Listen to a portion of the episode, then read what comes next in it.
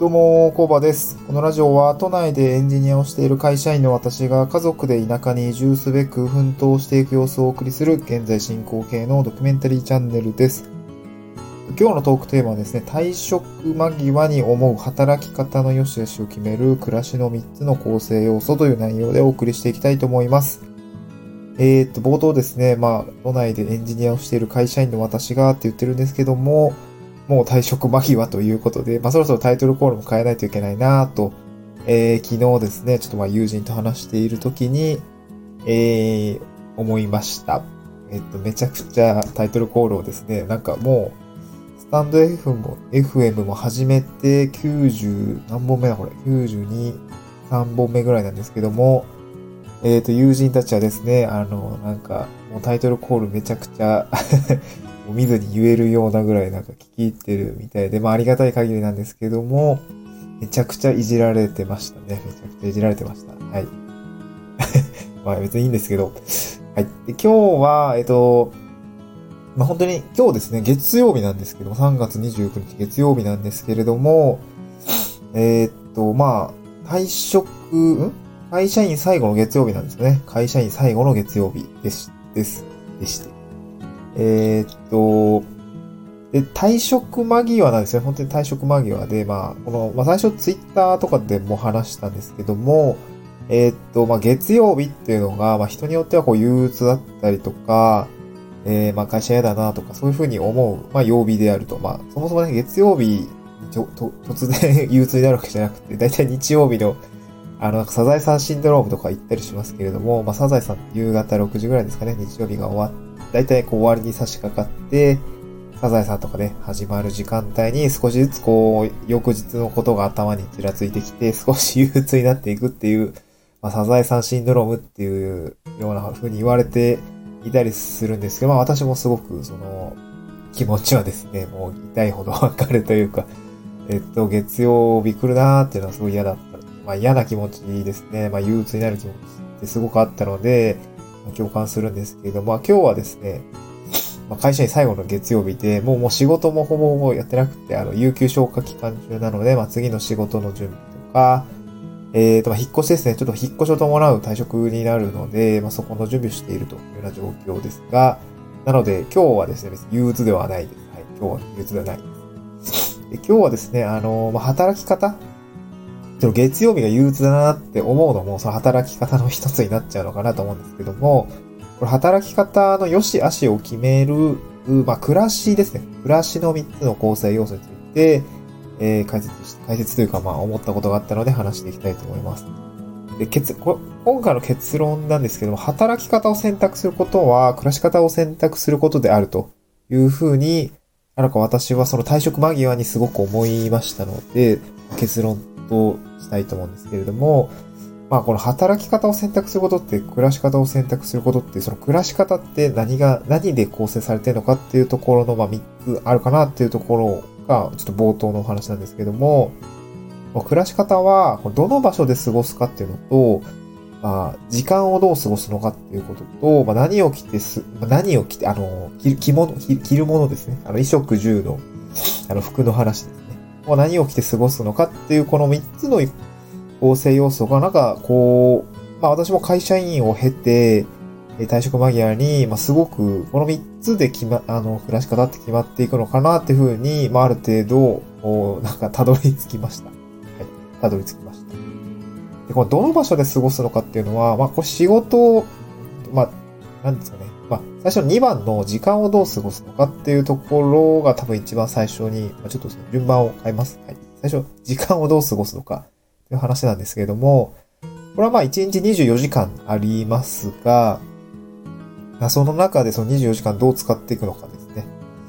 まあ、あの、普通に自分の、なんですかね、食べるとか寝るとかっていう時間は、まあわかんないですけど、まあ8時間なり 9, 時間なり、まあもっと10時間なのかなわかんないけど、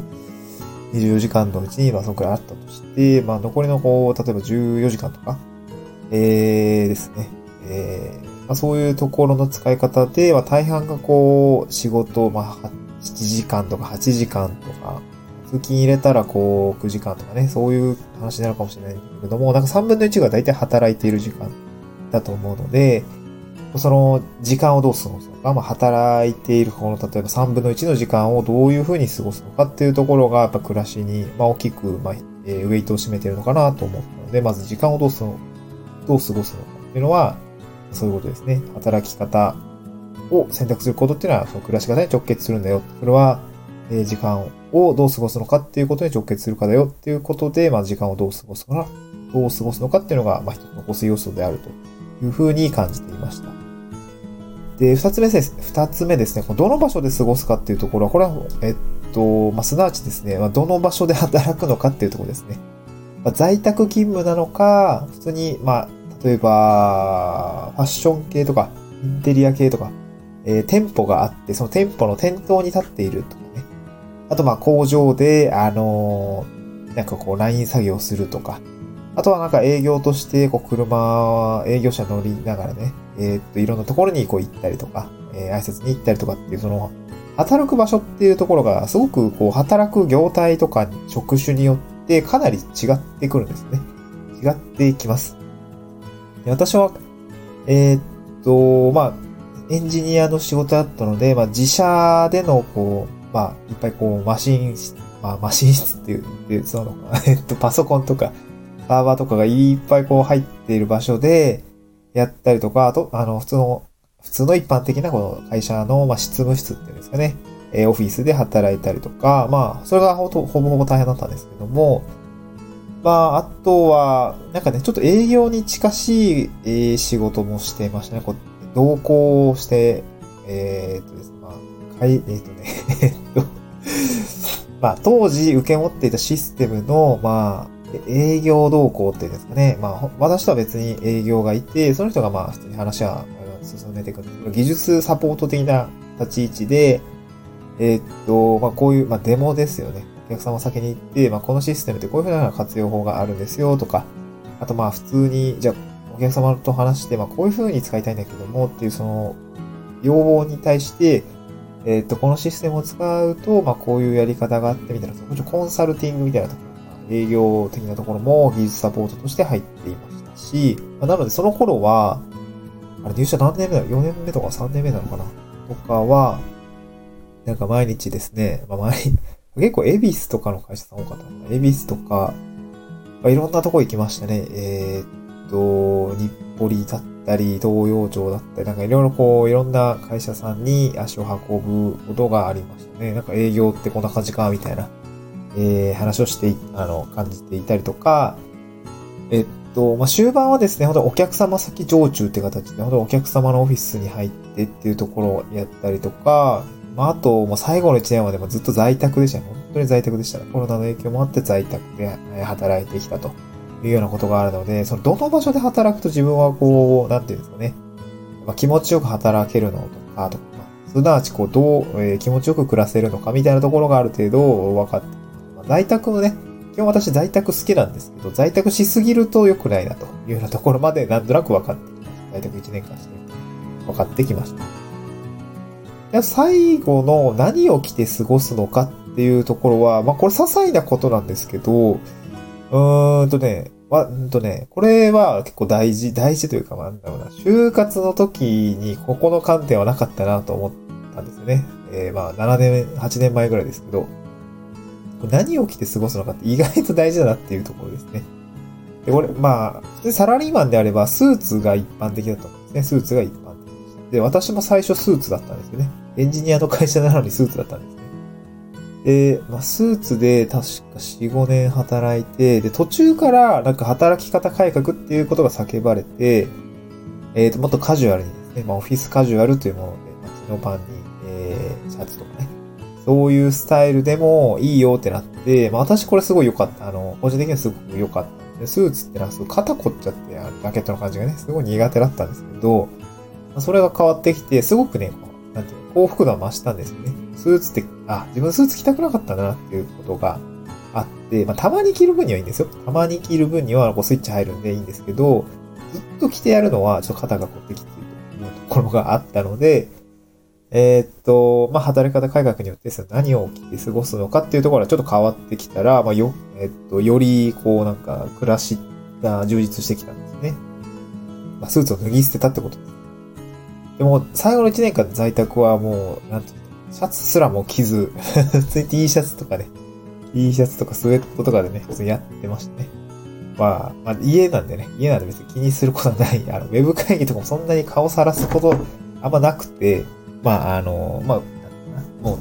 馴染みの人たちで仕事してたので、あんまりなかったですね。まあ、なので、その、何を着て過ごすのかっていうのも、結構こう、働き方、働き方によってはね、そこで制約を必ず受けるはずなので、店頭でさすがにこう T シャツ、スウェットって、